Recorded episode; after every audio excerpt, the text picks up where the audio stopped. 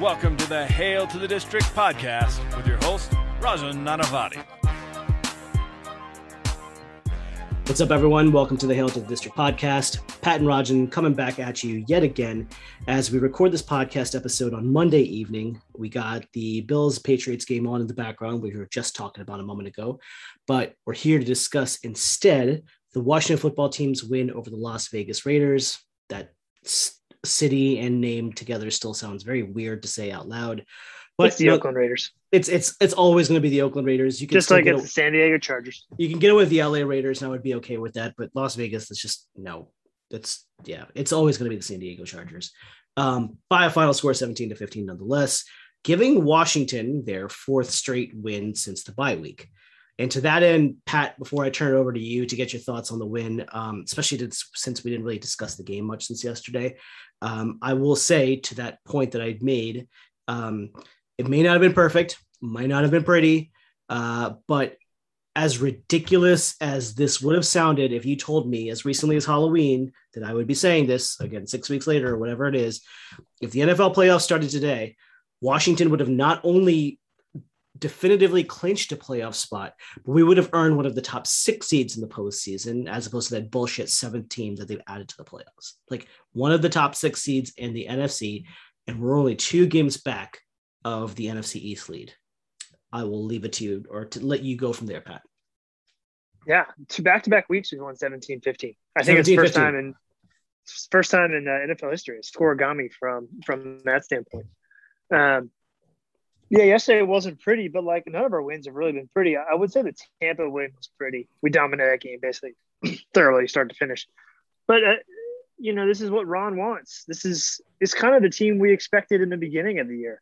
It just Didn't took this game feel a lot like the 49ers game of last year, where like it was ugly. It nothing where we go- didn't score a single off and touchdown. Yeah, and Chase Young and Kam Curl it, it sealed that win last year. That was the game that this reminded me of a lot. Obviously, we didn't have defensive yeah. touchdowns or Chase Young, but the only the only caveat I'll give to that is uh, Dwayne Haskins had to play in the second half of that game, so I thought we are going to lose the entire oh, time. Good, good call. Good uh, call. I forgot about that. the, the the thing about this game is there's a couple things. One, Heinicke's QBR was actually really good. It was like 68 or something from this game, which actually surprised me because I actually didn't think he played that well. In fact, I think he played pretty poorly.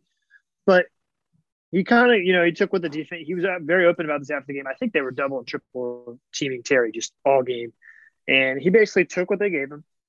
Uh, and uh, as a result, we lined up and said, "Here you go, Gibby, go take the NFC lead in rushing yards." Uh, he's the leading rusher in the NFC right now uh, with 800 yards. Uh, the game, I don't know. I don't care how you win. You know, obviously everyone was like, just win, baby, because of Al Davis. But like, let's look at the facts here. We went across the country, played a team on 10 days rest in their home. And yeah, the game was closed, and sure, like we almost lost at the end. But like that opening drive was sweet. We put our stamp on that game real fast. And then we just grinded it out. And it's such a like I don't know if Mike, I don't know if microcosm is the right word here, but like it was what Ron envisioned. It was like emblematic what the team should be. If yeah, yeah, emblematic of what Ron does. It was just a grind it out. Like we're gonna punch you in the mouth over and over and over, and then it's gonna give us a chance to win. And you know what? Like I'm tired of people either bitching or praising Heinicke. Let's focus to your point. We're the sixth seed right now. Let's focus on the here and now. And the only thing I'll say about well, I guess we'll talk about Heinicke more later, but like whether you think is good or bad, as soon as we got that ball back after they kicked that field goal to take the lead, there was zero doubt in my mind that Heinicke was going to take us right down the field. Now, granted, so, he almost threw a pick six, but I had zero. Like I, I felt comfortable knowing we'd get into field goal range. However, I was not comfortable with the kicker. That's a different story. John Keim talked about this. It's funny. I, I echo that exact sentiment. So that's he's pretty much like I when I try to listen to with the few minutes I have to listen to a podcast now that I don't have a commute, I listened to him and I was listening to him. He talked to the kid from the Washington Post um, about like the in their post game pod, and he was talking yeah, about the, what, what, was your confidence level after um, Heinicke a threw the interception and then b put was in the like awful was in the situation. The whole play was awful. Uh, to come back. And and I, I'm speaking the God's truth. It's not hind, it's not hindsight being 50-50, uh, hat tip Steve Spurrier. Um, it was I literally believed I was like, no, he's gonna he's gonna take us down the field. Like we're getting this. I, I genuinely believe that. I texted my friends. Yeah, so my I. my concern was my biggest concern. I, I'll swear on this was more so about how much time do we leave on the clock for Oakland to respond. That was my concern, right? Because I think we left them was it 37 seconds? I think after the field goal was. They also got hosed in a few seconds. They did. Oh yeah, they totally lost about three or four seconds right before the hail yeah. mary or two two plays. They they they fucked up the clock management there, one hundred percent. The officiating again, we can say this about every single game. The officiating was particularly horrid. Like it was, it has been like that for a lot of games as of late. Like no one knows what's a catch you can point three games. I was going back and forth with my show, with my buddy Amit, who's a Cowboys fan, and there was that one interception I think in the the Cowboys uh, inter, Cowboys Saints game on Thursday night. I was like, that is no different hitting the ground in the way the Logan Thomas touchdown hit hit the ground on Monday night against this, on the Seahawks. But Logan Thomas's catch was not a, was not a catch, but this catch was a catch. I'm like the NFL has no idea what a catch is. They have no idea what roughing the passer is. It's absolutely out of control. It, Crosby's it, Crosby's roughing the passer was so bad. Like they, I they, thought that was such a clean hit. It, it's just it's absolutely atrocious, and they have no idea what they're doing. Uh, I they, they talked about they they talked about Crosby because they his weight came down in Heinicke, but like where else is what is he supposed to do? It was a clean hit. Like every go look at any like we're going to teach the fundamentals of wrapping up. Now, granted, like Heinicke, I don't want him to die, and I'm thankful for the penalty because we actually scored a touchdown on that drive. Uh, but that wasn't roughing the passer. That was like a textbook tackle. Yeah. The NFL has no idea know, what they're doing. Also, the pass interference call on Holcomb in the end zone awful, awful, absolutely awful. Like I mean, he didn't do anything. Just absolutely straight garbage. Um, but to the to finishing even, that point, even uh, even what's his name knew it wasn't pass interference. Uh, I want keep on to call him Wes Walker, but what's his name? Hunter Renfrow. Renfrow. Hunter yeah. Renfrow. He, he knew he knew it was the best. Yeah. Clemson dude, Hunter Renfrow. Um, finishing the point, Heinicke, like I believed it. My biggest concern was how much time we were going to leave them on the clock because Oakland was starting to get a little bit of rhythm, momentum, or whatever you want to call it, or tempo, or whatever cliche you want to use at the end of the game. Um, yeah, there's a lot of thoughts about that in terms of Heinicke. How about the stone? How about the stones on that kicker? Yeah, dude. Half the team, half the team didn't even know who he was. I still am not 100 percent sure. And he's a Virginia Tech kicker, and I'm still not 100 percent sure what his like name he's 16. Yeah, yeah. Nobody knew who he was. They're like, that's the kicker, and uh, literally, like, not the kicker isn't the joke, but like, that's the fucking kicker. I have no idea who that is. Um, segueing into the offensive performance or the non Heinicke part of the offense. So we've talked about this a few times um, in different capacities, but like. This team is obviously since the bye week turned into a ground and pound, you know, uh, smash mouth, whatever stupid phrase you want to use type of offense. Um, there was that quote that the guy from the Washington Post said. He was like, Scott Turner's calling run plays on 60% of first downs in a game. If the score, yeah, 59, 60%, if the score is within one, if it's a one score game or something like that. Uh, I just calculated up. Antonio Gibbs has 95 carries over the last four weeks uh, for 388 yeah, yards. For someone who was supposed to be on a pitch count so yeah, so much for that. Um, so I will say this in two parts. And you mentioned the offensive line as one of the things as one of your talking points. I will venture to say, at the risk of hyperbole, this is the it, when you watch this team zone block in terms of their offensive, in terms of their run blocking, especially now with Scherff back in the lineup. I don't think we've seen gaping holes like this for the Washington runners since literally since 2012 when we're like they were opening up these mile long reinvented offense for Alfred Morris, and like you could drive a semi truck through those gaps that Alfred Morris ran for sixteen hundred yards through.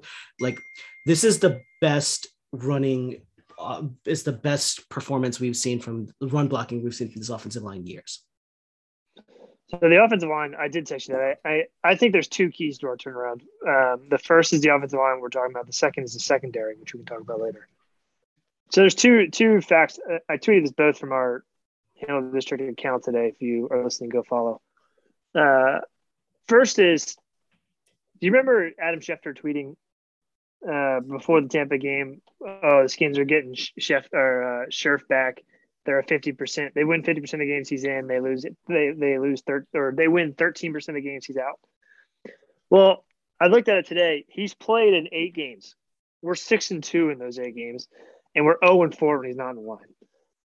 I Say know what you will. talking about there's there's there's all this talk we've talked about. Like every person who does a podcast, whether they cover the team or they're fans like us, has talked about the fact that we probably can't sign Scherff now he's on a second uh, uh, franchise tag. But like, not bad for a guard. We we gotta have him. Like, How can you not? Like, how can you not bring him back? so important. And the, the thing that I think gets overlooked is when he was when he goes down. I, I've said this. I think you've said it. I've, I've seen it on Twitter.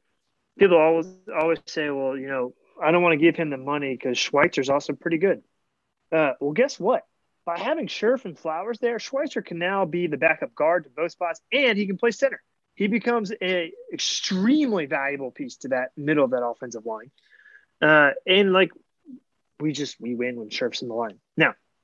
Now, knowing that, there's something that I think was very interesting about yesterday that is very uh, indicative of how we're playing right now. Uh, Gibson had 88 yards rushing yesterday on 23 carries. He had 43 of those yards on just five carries to start the game. So he's he's averaging about 8.6 yards a carry through his first five carries. He ripped off a 22 yarder to start the game, had some chunk yards, had the most important one yard run of his damn career uh, in the red zone, which looked like about a 10 yard loss. Uh, and he squirted then- forward to get that last few inches. last year. Yep. And then he had a 16 yard run to kick off the second uh, series, which I thought at that point we were about to just run away with the football game.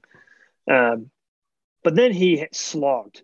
From there, it was 18 carries for 45 yards at two and a half yards a pop. And I know those stats, you look at him, you're like, damn, that sucks. But like, think about what that did. We just burned clock and just burn that. The strength of that team was their uh, their pass rush, at least in my opinion. And by just pounding the rock, as much as we love Heinicke, and I'm, I'm a, obviously a big Heinicke guy, I don't think he's, for those listening, I don't think he's like QB1 godsend franchise guy, but he's he, he's a fucking gamer. Uh, but by not having him having to drop back in obvious passing situations, we eliminated a lot of what could be worse scenarios for us, in my opinion. Now, he did throw the pick, which sucked, but by pounding the rock, I think we helped Heinicke and we controlled the game. And for the fourth straight week, we controlled time of possession. We controlled just the overall flow of the game, all because we're, we're just committed to the run. And the other thing that other thing to that is this is really random, but every time Deshazor Everett plays, he kills somebody. Chaser Everett is an is is, is, is a nasty man. He's a Uh, physical dude. To your point, I'm going back through my notes right now. Uh, I think it's their second second drive of the second half, right? They uh, Vegas comes out with like Mariota on the field. They hit the big pass. They whiz right by Cole Holcomb's ear onto hit Foster Moreau, their backup tight end. Um, Holcomb, big underrated part of the game. I want to talk more that, about Cole Holcomb. is that when Mariota was lined up in the slot? I can't remember if Didn't, Mariota he, was didn't, lined up in he, didn't he line up as wide receiver for that play? They did some crazy shit in that on, on that drive. Like they started to open up the. No wonder he's hurt all the time. Holcomb had a big breakup in the end zone, um, breaking Holcomb up played a, well. uh, to breaking up a pass in the end zone. They kick a field goal at seven six. I literally wrote down, I'm like, Washington has to respond to stem the momentum. Nine plays, 75 yards, and another five and a half minutes off the clock. Vintage, like just another another, you know, grinded out type of drive. Um, obviously, they get the, to get a couple of big penalties, right? So the stupid John Abraham personal foul there. Um, there's another penalty, I swear, that they had on. To be the only thing I'll say about that penalty, which like I didn't think it was a penalty at all. uh, but, But, that guy Scherff makes got up and idiot plays all the time. Scherff got up and screamed for it. He knew exactly what happened. I was like, "What are you screaming at, dude? You just got taken out, like whatever." And then they, and then same play happened. and Logan Thomas is done for the year, or maybe not, but during Yeah. that play, Um, and another play, another big play in that drive. Uh, there was a third and six, or can't remember where it's, it's on the on the plus side of the field, and Heinicke scrambles for a first down. Another He's in the in the red in the red zone. yeah. And that was another big, another big, big play. And then I think a couple plays later, he had that sidearm to Gibson for the That touchdown. play, that play, Perryman came out and uh, KJ Wright came in, and the defense got confused and the, they overloaded a blitz on the left The side left, and left the side. right wide open. And Heinicke, to his credit, took off and got what eight yards, popped up. Anytime Heinicke's running, that's like, I think he's just way better. Hat tip to Smalley here. I think he's way better when he is moving around. Uh, he's playing a little moxie. He's not sitting there trying to beat anybody with his arm. When he's moving around, he's like kind of cocky.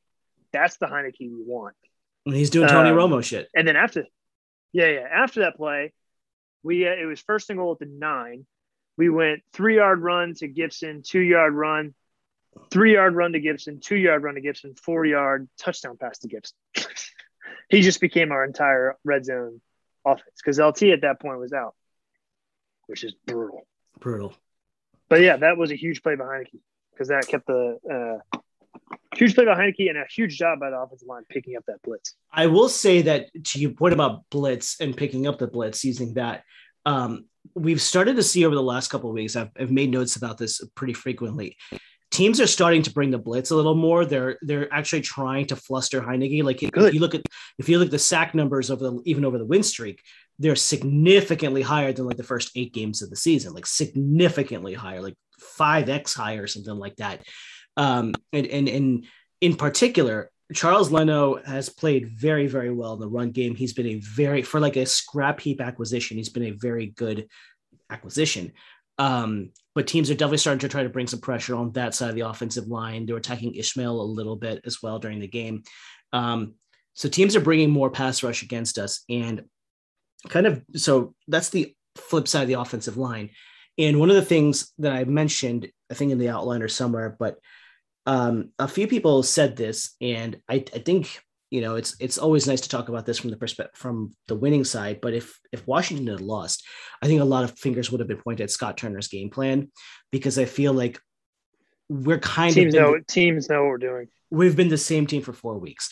The screen passes, like everyone's starting to play downhill. There was that one, there was one play, I think it was the the Antonio Gibson third and one where he got there. The Raiders literally had nine or ten dudes in the box, and they're like, throw it 10 yards past us. I dare you. Yeah. Right? Yeah, Everyone- that's, that's the that's the Heinicke problem though. That is that is Stevens coordinator saying if you want to beat us, you're going to beat us with with NFL throws to the outside ten yards ten yards out. I think it's a chicken and egg because I definitely think it's a Heinicke thing. Like we've documented the fact about his arm strength that there's no question about that, and that he's a little more touch and press, touch and placement versus like you know rocket the ball down the field and and and go let his receiver make a play. I think this the play calling is an element. Like I don't think we had a single shot play yesterday, like one single shot play. Now that could also be a function of like who are we going to throw the shot play to, but like Dyami Brown They, is Healthy. Brown's been he's been. I mean, I know first year receivers struggle. Uh, sometimes. traditional outside the last like three or four years with these young kids coming in that are just like freaks. Yeah. Uh, Brown though has been a letdown. I think we can officially say he's been a letdown. He's nine catches on the year, but like he was brought in to take deep deep shots, and the last deep shot I can remember taking to him was probably against the Giants on Thursday Night Football. Like I don't remember us throwing the ball downfield to him. Um, like teams are going to take Terry away. They're not going to let Terry beat them. Obviously, Um, Curtis which is why injury history is a thing. So Yeah, and which I think is why it's a good thing, but also I think there's a reason behind it. Every every game Heinicke's played, the announcers made some comments like Heinicke's seven for nine with completions to six different receivers. A lot of that I think is because McLaurin is just going to be freaking bracketed or double teamed almost at all costs. Yep. And so Heinicke has to find ways to get the ball to different people. And the problem is, um, at least in my opinion, is like we don't really have anybody to be he can really trust now that Thomas is hurt. which is But why I do think which I do think there's something to this guy Humphries. There's a reason all his catches go for first downs. Heinicke He's so clutch. and he runs good routes. Yeah, Heinicke trusts him, and he runs good routes. My dad was watching the game yesterday. He was like, I don't know who this guy is, but I like, but he's great. When he was like, Adam Humphries had like a couple of clutch catches. every every third down and these drives where Taylor goes wins the game, there's always a catch where Humphries is involved. Yeah. Um, where I was going with this, something you popped into my head um, while you were talking about this, and it was something that kind of goes back to something you were touching on earlier, right? It was about the fact that like this is a short week, blah blah blah, Monday night, flying across the country, and I know you listen to the the John Keim podcast as well. And after the yeah, we got Seattle game, screwed three weeks in a row. the Seattle game, he was talking very clearly about. He was like, "Look, uh, him and Bram Weinstein were talking about the fact that like this could be the toughest, a the toughest game they play in this stretch, and b one of the most resilient or whatever victories they have, considering a the short turnaround, b the cross country flight, and c you lost integral parts of your offense and defense in J.D. McKissick, who." I was joking with somebody, can't remember who it was. It was probably multiple people McKissick is so important. our entire offense the second half of last season, the second half was throw the ball to Logan Thomas or throw the ball to JD McKissick. That was our entire McKissick, playbook. McKissick is so important. He's so important. I mean, it, it- the, the facts speak for themselves. He's a wide receiver. he led the NFL in receptions among running backs last year. He, he led the NFL, right? Literally number one in the NFL running back uh, catches by running back. And same thing, you could argue he's been better this season, given the performance that he had last year. And I thought the injury to him or the loss of him would be devastating. And to some extent it was. And then, you know, as silly as this sounds, and it's not silly, but it's just given how much we've crushed him. But like the Landon Collins injury on multiple layers, people were like, we missed him, the presence that he brought as whatever the fuck position he's will, playing right now. well, I will eat a lot of crow cones. I was calling for benching him. I was like, should we trade find find a trade partner, even though no one would take his contract? I didn't want him in the game. Uh, and once we moved him to the Buffalo Nickel, which we all thought he was going to be the start of the season, He should have uh, once once we put him there and we put McCain and Curl in the back end, he's a totally different player. He's like, I know he still hates it, but the reality is, is like he's making, he's earning every single dollar. And what he does is he makes up for Jamin Davis. And what I see where I'm going with this. I think Davis is figuring it out. You can see him diagnose that screenplay where they keep the field goal at the end of the game. Like his speed flashes every week. But Davis also missed like three or four tackles in the uh, flat where he just flat out whiffed on like Jon Bostic whiff style. And I think Collins, a big Don't part of besmirch Jamin Davis by calling him Jon Bostic. Oh, sorry. I, he's not Jon Bostic. I'm saying he whiffed on those tackles though, like Jon Bostic. Uh, and one of the beauty parts, uh, beautiful parts of Collins is Collins is our single best tackler, and he cleans up a lot of that kind of mess in those areas. And so when you have linebackers flowing to the ball like Holcomb and Davis can because they have speed, if he comes back inside and you have help, there's Collins who's going to make that tackle. So I think we actually missed Collins a lot. And I think we desperately need him with freaking Pollard, who is way better than Elliott uh, for the Cowboys game. You know, it's really funny. Uh, if you go back and look at the contract situation, Landon Collins, like almost certainly in a vacuum, would be a salary cap casualty at the end of the season. He's got a $16 million cap hit going in. Uh, we can recoup about seven or eight of that, you know, by releasing him. I have gotten to the point like he's not going to stay here I think you because he just, keep him. I think you have to keep him too. He's not going to stay here because contract. because he's going to play out of position. Some other team is going to be like, no, we'll make you a safety, and they'll run the same mistake that we, you know, tried to do. But like, it makes sense for them if they could somehow get him a restructured deal to be like, here, stay here, and somehow convince him to continue playing this, and maybe try to convince him that like you're on a team that's on someone on the up and up. Yes, it's it's in the it is very much in the benefit of both parties to bring him back. I mean, the defense totally changed when we brought him up. All of a sudden, we're playing with three competent linebackers and Davis, Collins, and Holcomb. And then the secondary, which I like want to harp on, I think I think our whole defense has changed because not only we moved forward to the back to the outside, he's played great.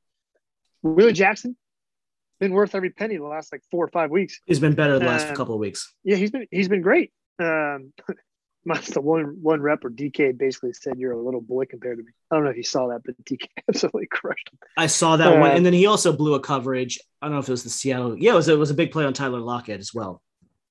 Um, regardless, they've both been playing well. Danny Johnson, shout out, like he pops every week. Nobody Uh, talks about him, but he's been playing really, really well. He's been playing great.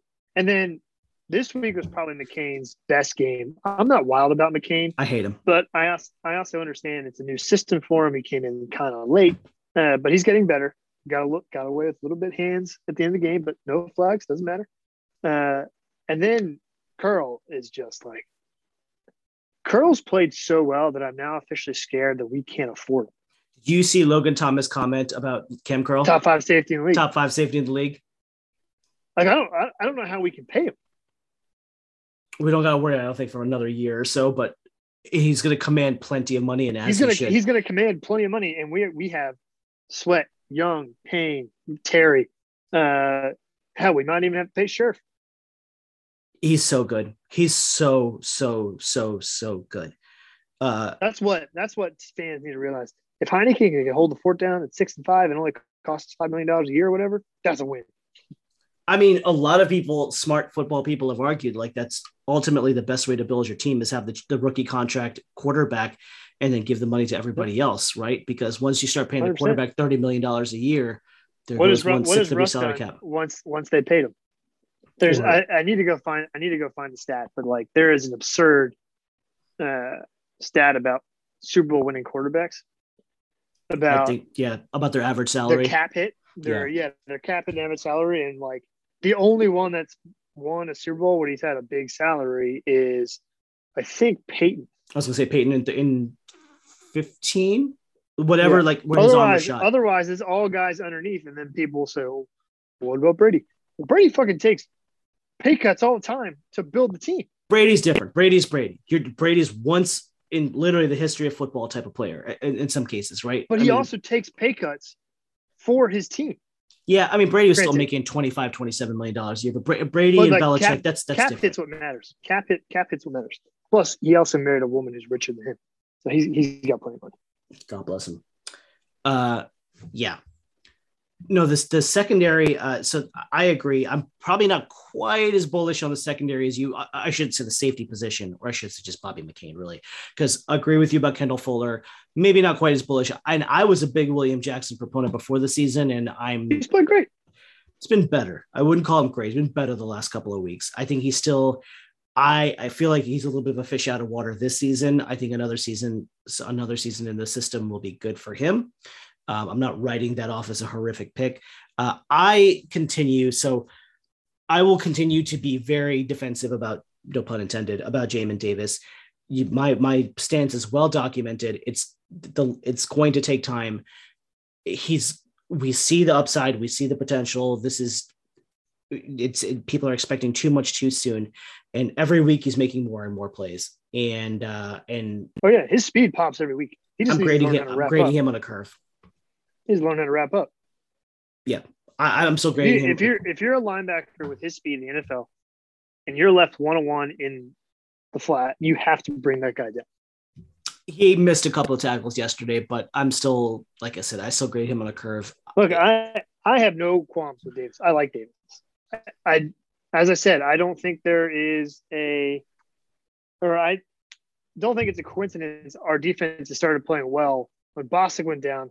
Holcomb became like the guy, and then Davis can clean up, and Collins can run and clean up around him.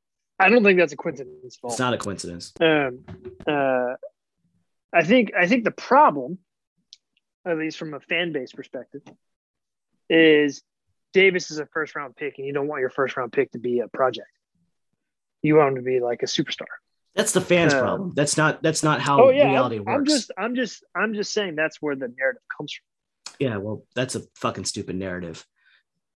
I'm not arguing. yeah, like that's just and I, I get really angry about this immediately. Like, you know, two games in the season where I'm declaring him the worst pick in the history of the franchise. And I'm like, you guys, you don't know your The elbow. worst your pick in the history of the franchise is Bobby Three Sticks. Fuck that guy. God. No one wants to buy your book.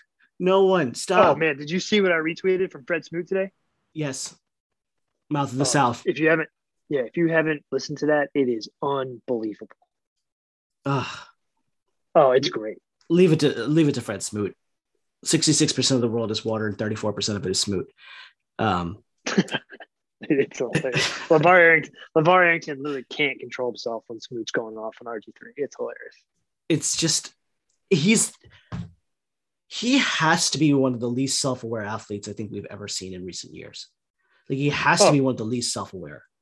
The whole thing is just like, what, what? So when it first happened, I was like, "Wow, you are one of the top five worst human beings alive. You're making money off sexual harassment. You're literally making money off." And then he was like, "No, no, no, no! They sexually harassed me." like, "No, and no, I'm like, "Yeah, me." really, yeah." I was like, "Are you fucking?" And I know I screenshot this to you, but I so badly wanted to tweet. Oh, you mean the guy that cheated on his on his wife and mother to his one year old with a woman he slid into DMs for? Dude, you slid I- into some like I didn't tweet year old white like woman DMs the, like while you were wife and child. I'm like, what? Yeah, fuck that guy. He's the worst. Like, are you serious? I choose to chant your name.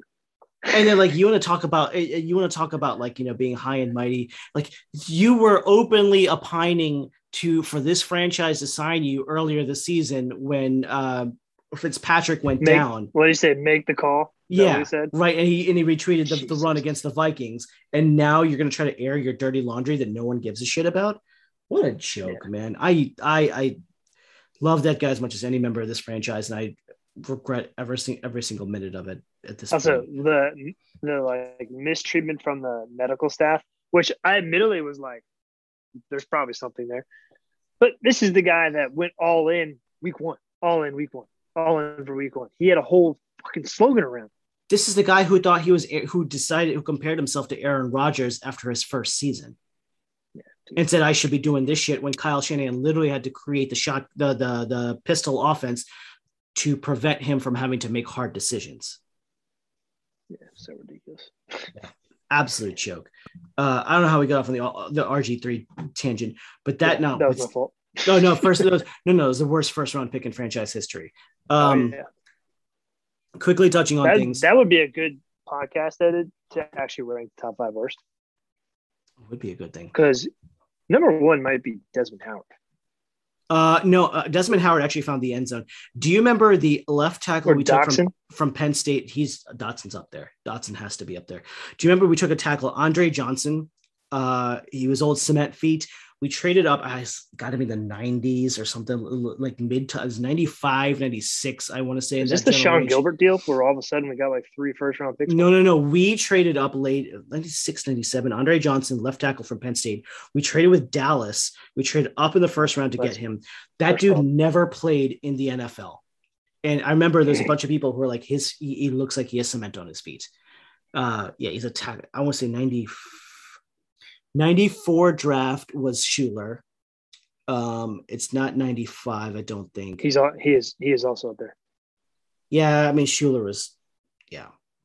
Wow, we drafted him in the first round. He played in three career games. Andre Johnson, All, right? all of them, all of them with the Lions. He never, he never even played a down for us. He's, I think he, the winner. That's he ranks up there with with um yeah he, he was probably he's the one No, that immediately came to mind That's that's number one. He never played it down. after devoting a first round pick to him um quickly touching on a couple things uh, logan thomas so the news came out today that obviously the knee injury is not quite as bad so schefter tweeted out yesterday that looks sounds like an acl and mcl obviously that sounds like it oh that appears to not be the case still a season ender but the ramifications are that or the ramifications are now that it may not be uh quite as limiting for him which is a win. Which Yeah. is a win. Based Um, on what I thought it was when it happened, that's a win. you said it and I will echo it or re- repeat it again. He is such an integral part of this offense. He has emerged into a bona fide top 10 NFL, in, uh, top 10 tight end in the NFL. There's no questions about that. I'll fight anyone who says otherwise. Dude, Um, he might be top five when he's healthy. He's fucking good. Uh, John Keim said it today. He may be the best red zone tight end in the NFL right now, gives between his combination of athleticism and his vertical leap and just You see that catch he had?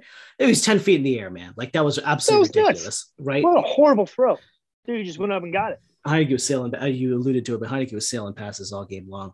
Uh, like I think it was. Um, I want to get back to the commentators because they were particularly awful. But they had that. They mentioned that one, the one scramble, and then he she overthrew Thomas again, and Oh, like everyone was joking. I'm like, if he hit that, that would have been play of the week, right? Um, awful That throw. that was actually sick because he got away from Crosby of all people. Yeah, Uh, so my thing with Thomas, like, I think it's a devastating injury, and uh, one of the, I mean, it's devastating for him, the team, all that's like all the above. know, speaks for itself. But the thing that I think really hurts is Heinicke's not a guy who can just wind up and like make some throw in the red zone where you're like, holy shit. Like he doesn't have the arm talent to do that. So he needs players around him to do it. And we don't have anyone else who can go get a ball like Thomas can. How many times have we seen him box the guy out and they just lob it to him and he goes, gets it? Or Heinicke can throw off his back foot t- 10 feet in the air in the back of the end zone and Thomas can go get it. If it wasn't his, if it wasn't Thomas's first game back, do you remember the deep shot they took to Thomas where he got popped by one of the safeties, or maybe it was Bobby Wagner, and the ball tips up and, and they intercept it? And they picked it. Yeah. yeah. If it wasn't his first game back and if there wasn't rust, I swear Thomas holds onto that ball, right? Yeah, I no, I, I totally agree. I, the play that stands out to me is uh, it takes a lot, or it took, excuse me, a lot for Alex Smith to like give his receiver a major chance. And when we played the Eagles in Week 17 of last year, win yeah. or go home, the, the, we played the terrible. Bullet, the bullet the in the, end of the half, zone. He, Smith threw a bullet one on one with Thomas in the end zone, and Thomas went and got that ball. Yeah, That basically won us the game. Yeah. Uh, Remember that. So, like, Thomas being hurt sucks. The good news is uh, our tight end team, uh, tight ends are actually fairly good. Like, we'll get Seals Jones back. Bates is really good. I uh, want to say so. The only mitigating factor, and I don't want to take anything away from the loss of Thomas, but we were deceptively bullish on him before the season. John Bates has been a wonderful acquisition. Dude, I'm, I'm, gonna put a feather in our cap. We were right. We're not right very often. We both thought Bates was gonna be good, and he's uh, been great. He's he been a 95 wonderful. great um, rushing grade or run block grade by PFF. I'll argue 95. he's already a top 20, if not higher, run blocking tight end in the NFL already today. I think I think I would fuck that. I'll go top 10. I think uh, I might be being very conservative on top 20. Yeah. But the problem with Thomas, though, is the red zone. That is where he shines. 100%. 100%.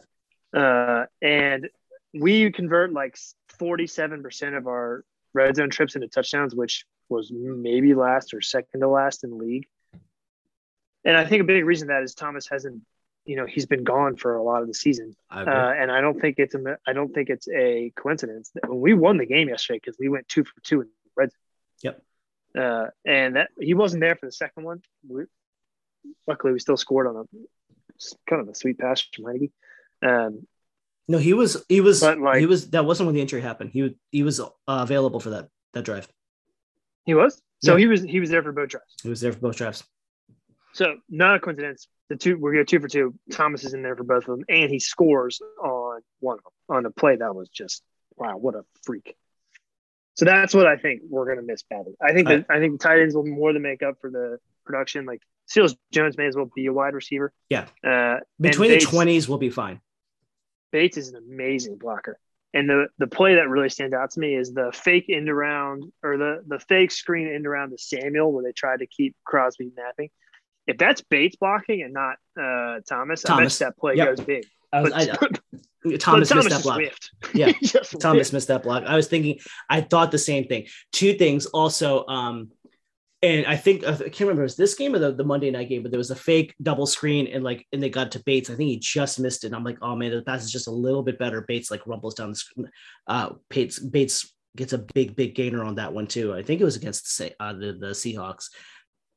It mitigates it a little bit, but again, that's not to say that everything is going to be just fine without Logan Thomas because it's a it's a tough loss. But we will get JD back though. That's important. That's another thing. It sounds like JD McKissic's coming back. It sounds like Landon Collins is coming back. I think Wes Schweitzer will be back, which means our offensive line is further fortified. Going back to that again, had to, to John Keim and stuff and uh, the people that he's brought on his pod.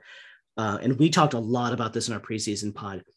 What we may have given up in quality at the starting offensive line group we have more than made up for in quantity in depth. It's been that has been one of the most unheralded storylines this year of like Ismael stepping up and schweitzer stepping up and all and, and, and fucking lucas. I mean he was a starter last year but like you know making up for cosme being injured basically for the entire year right? Like um they played out of their minds with a patchwork group all season.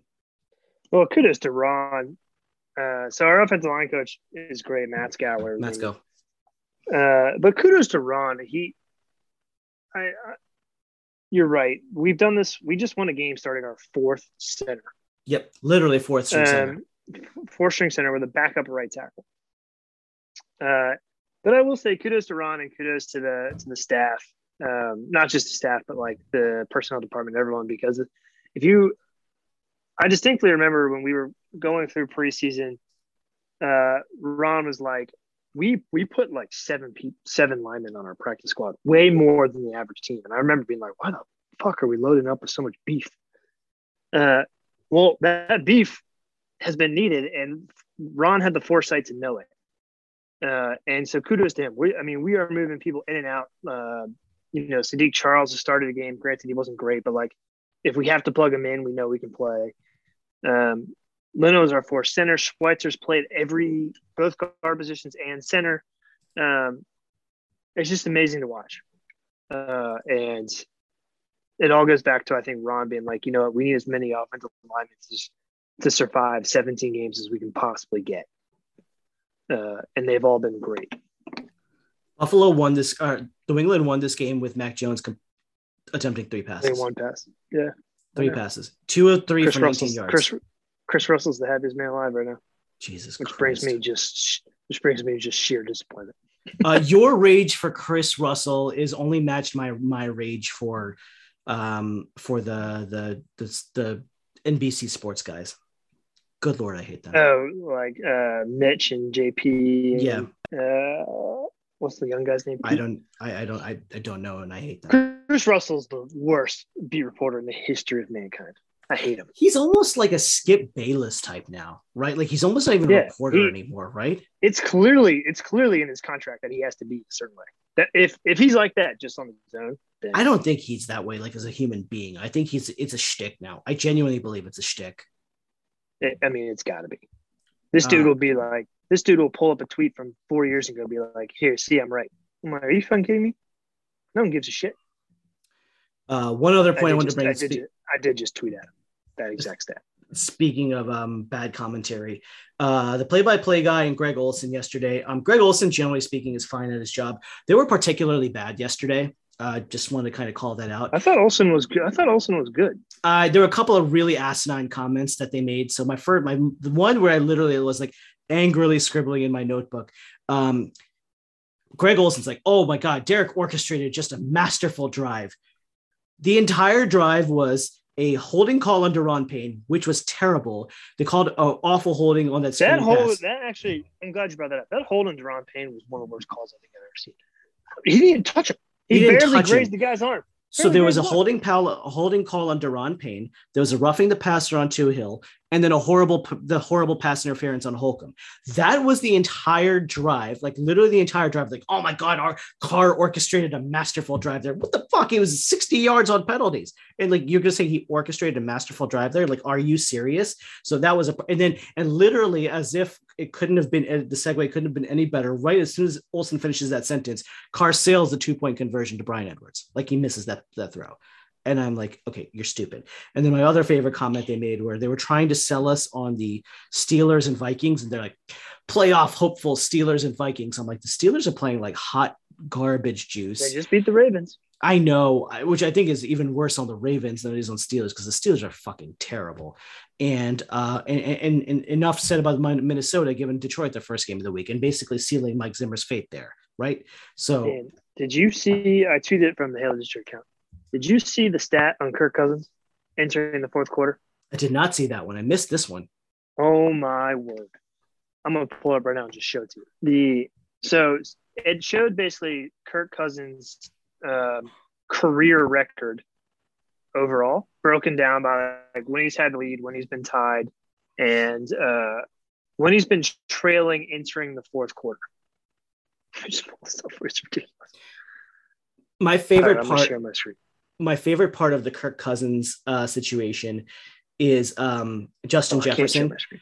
Is uh, Justin Jefferson basically like every time Kirk Cousins does something, Justin Jefferson has the same disdain as every time my wife says I want to quickly stop into Target for something. Like it's he's just it's just this loud, you know, enormous expletives at the top of his lungs. Yeah. All right, you ready for this? Yeah. In his career, his career with the Minnesota Vikings. So what, he's on uh, year four now, probably. Whatever. Uh, Kirk Cousins is 27 and one entering the fourth quarter with the lead. Very good at protecting the lead. When he's tied entering the fourth quarter, he's one to one, which is kind of absurd that the Vikings only been tied in the fourth quarter, entering the fourth quarter twice. when he enters the fourth quarter in Minnesota trailing, this cat is 225 and one. I'm surprised it's two. that is so bad.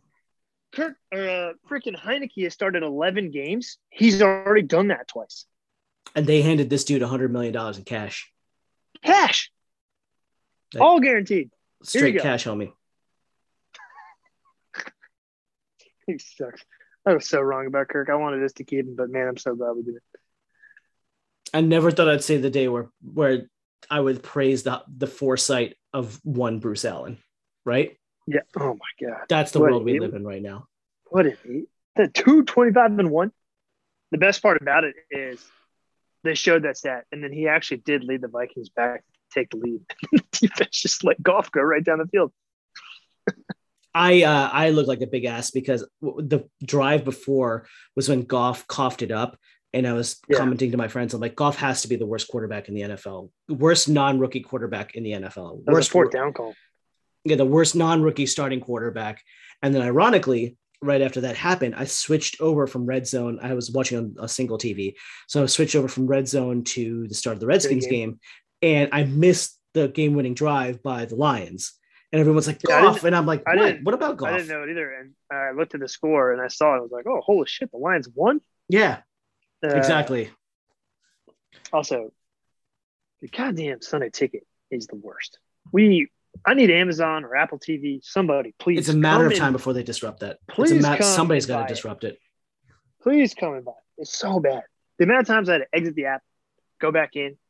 Yesterday was like I did it at least four times because it would just log me out. YouTube no- TV no did that to me two weeks ago. I was so annoyed. Uh, and then finally, speaking of that, we'll end on next week is Dallas week. And I will already tell you, I'm missing the game for a goddamn family obligation. I'm going to miss the entire game. I'm going to miss the biggest game of the season because of a family commitment Biggest game. It's the biggest game in a while. in a long while. Um, and my dad, Most has- because it's Dallas. my dad, who is is equally interested in this stuff as I am, he's like, "Hey, we got to go take care of this family thing," and I'm like, "Fuck." Ironically, the family member was like, "Oh no, this weekend wouldn't work." I was like, "Yes, God." And then they were like, "Oh no, it just opened up," and I'm like, "You got to be fucking kidding me!" So not only do we have to go fulfill this, and we have to go do it on Sunday afternoon in a situation where I can't even like stream the game in my pocket or something like that. So that's my Sunday. Well, good news. It's uh, NDC, and people are bitching right now about how much money the, the tickets are, which I think is hilarious. Uh, because you shouldn't have to pay any money to go in that stadium.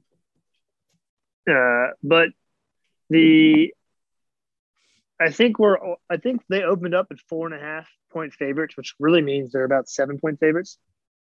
Um, I have no idea what to think about this game because on paper, Dallas is a better team. Definitively. They are.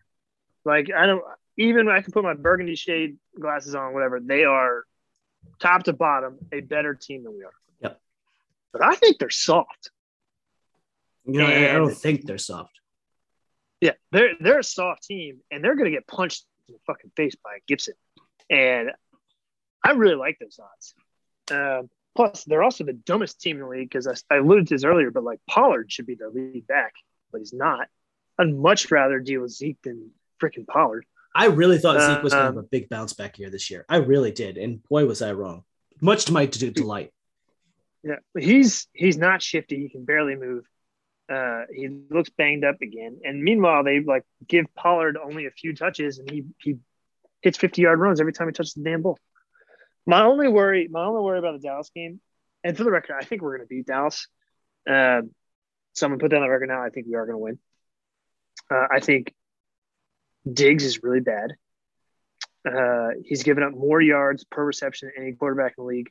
He's also given up more yards to the opposing wide receiver than any cornerback in the league. So people can go off about how many interceptions he had. This dude gets burned all the time. And we saw Terry burn him last year at home. And I expect Terry, if they line up Diggs with Terry again one on one, Terry. Love it. Um, we get McKissic back. I think that's huge. We're going to get a very underrated player back. Larsen's going to be back. Um, And with him and Schweitzer, all of a sudden we have our, I'll say top two centers just because Maria is out for the year. Um, our offensive line gets a boon. Um, and I just think Heinicke's playing with an outrageous amount of confidence that we're going to be at home and I think we're going to win. My only worry is Dallas's offensive line is really good. Um, like they're very good. And we have Toohill, Wise, and who's the third guy on the outside? I hope Shaka Toney gets more run. Toney's uh, been playing well. So we're James Smith Williams. Yeah, so we're a little bit about that. But Smith Williams is playing well too. Smith Williams is playing great. Yeah. He's been a phenomenal seventh round pick. Uh, however, for as good as they are, I don't care if they have the goddamn hogs. I'm taking Payne and Allen versus any offensive line in the league. Yeah, I'm actually I'm less. Those dudes. Did you see Payne's game yesterday? Have you seen the highlights of it? He I know. Dominated the Raiders. He himself. was he was bitch slapping them around. Uh, I'm not nearly as fearful of the Dallas offensive line. I mean, they're good. They weren't what they were a few years ago. I'm not nearly, especially matched up against our defensive line. I'm not worried about I wonder that. If Sweat will play. The uh, there's there's they may clear him for practice this week. Yeah. Uh, the one that I worry about, the matchup that I worry about more is their receivers versus our cornerbacks. The depth of their receivers. Gallup is playing very, very well right now. CeeDee Lamb was looked great against the Raiders. Well, CeeDee, uh, and against CeeDee the Saints. really good. He's wonderfully talented, and they may get Amari Cooper back off the COVID nineteen protocol. Uh, that matchup, Dalton Schultz has been playing well for them at tight end. Uh, the depth of with which that they can operate is what concerns me more than anything else. See, I, I'm the opposite of like what you said about the offensive line. I'm kind of the same. I'm kind of the opposite for the wide receivers here. We play. We, I mean, look, Russell was was a shell of himself, but we just played Lockett, who's terrific. Lockett's best receiver on that team, I think, in my opinion, and DK. DK's great. We also just beat the hell out of Tampa, and they have Evans and Godwin, uh, and for, I don't think Gronk played. Uh, more of the story is we've played teams that have the firepower the Cowboys have, and we've played pretty well. Um, and that's why I, I, come back to the way we've been playing. And I, I think your point about Scott Turner was really spot on. I think he's become vanilla, and the whole league knows exactly what we're doing. So I would we like us to see full five would, things over and over and over again. Yeah, I would love us to see. Wow, that did not make any sense. I would love for us to take a few shots early just to open up the uh, box a little bit. Like even if it, even if it's a third or second down pick, like even if Heinicke throws a terrible pick or something, I would love for Scott to be like, "Look, I'm putting Terry on a fly pattern. I don't care if he's triple team, just chuck it." Their safeties are uh, doo doo. Like it's good. There's the, the opportunities are going to be there. Also, like I said, Diggs is not good. He just leads the league in interceptions, so everyone freaks out about it. This dude gives up more yards than any quarterback in the entire football league. Uh, I also think we should load up the box, find where Parsons is, and just fucking run it down his throat. Let him know he's not as good as he is, although he might be secretly really good. But I don't care. We're going to run it down his throat. Gibson's going to hit that all hard. We're going to beat him. It's 24 21. Go.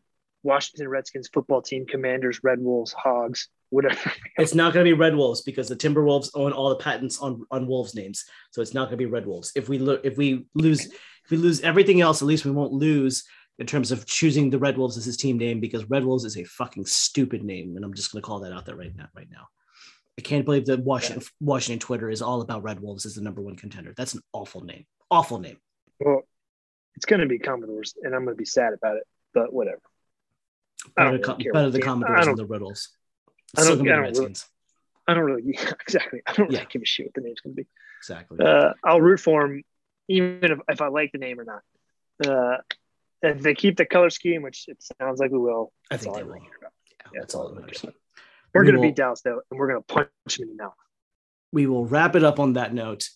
Um, Thank you so much for listening. For everyone who's made it this far, as always, make sure you subscribe to us. Make sure you follow us on Twitter. Just broke the 600 Twitter mark. Very, very proud of that accomplishment.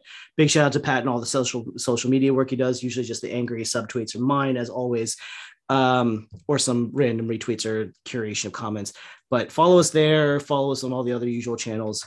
Um, until then, hopefully, we're talking to you as I watch the game replay on YouTube or try to find some whack stream for it online. uh, and we try to replicate this effort in a winning Dallas, a winning effort against the godforsaken, wretched, godless, soulless, mouth-breathing Cowboys and their fans. The majority, vast majority of their fans. Go football team skins, commanders. Whatever. Whatever.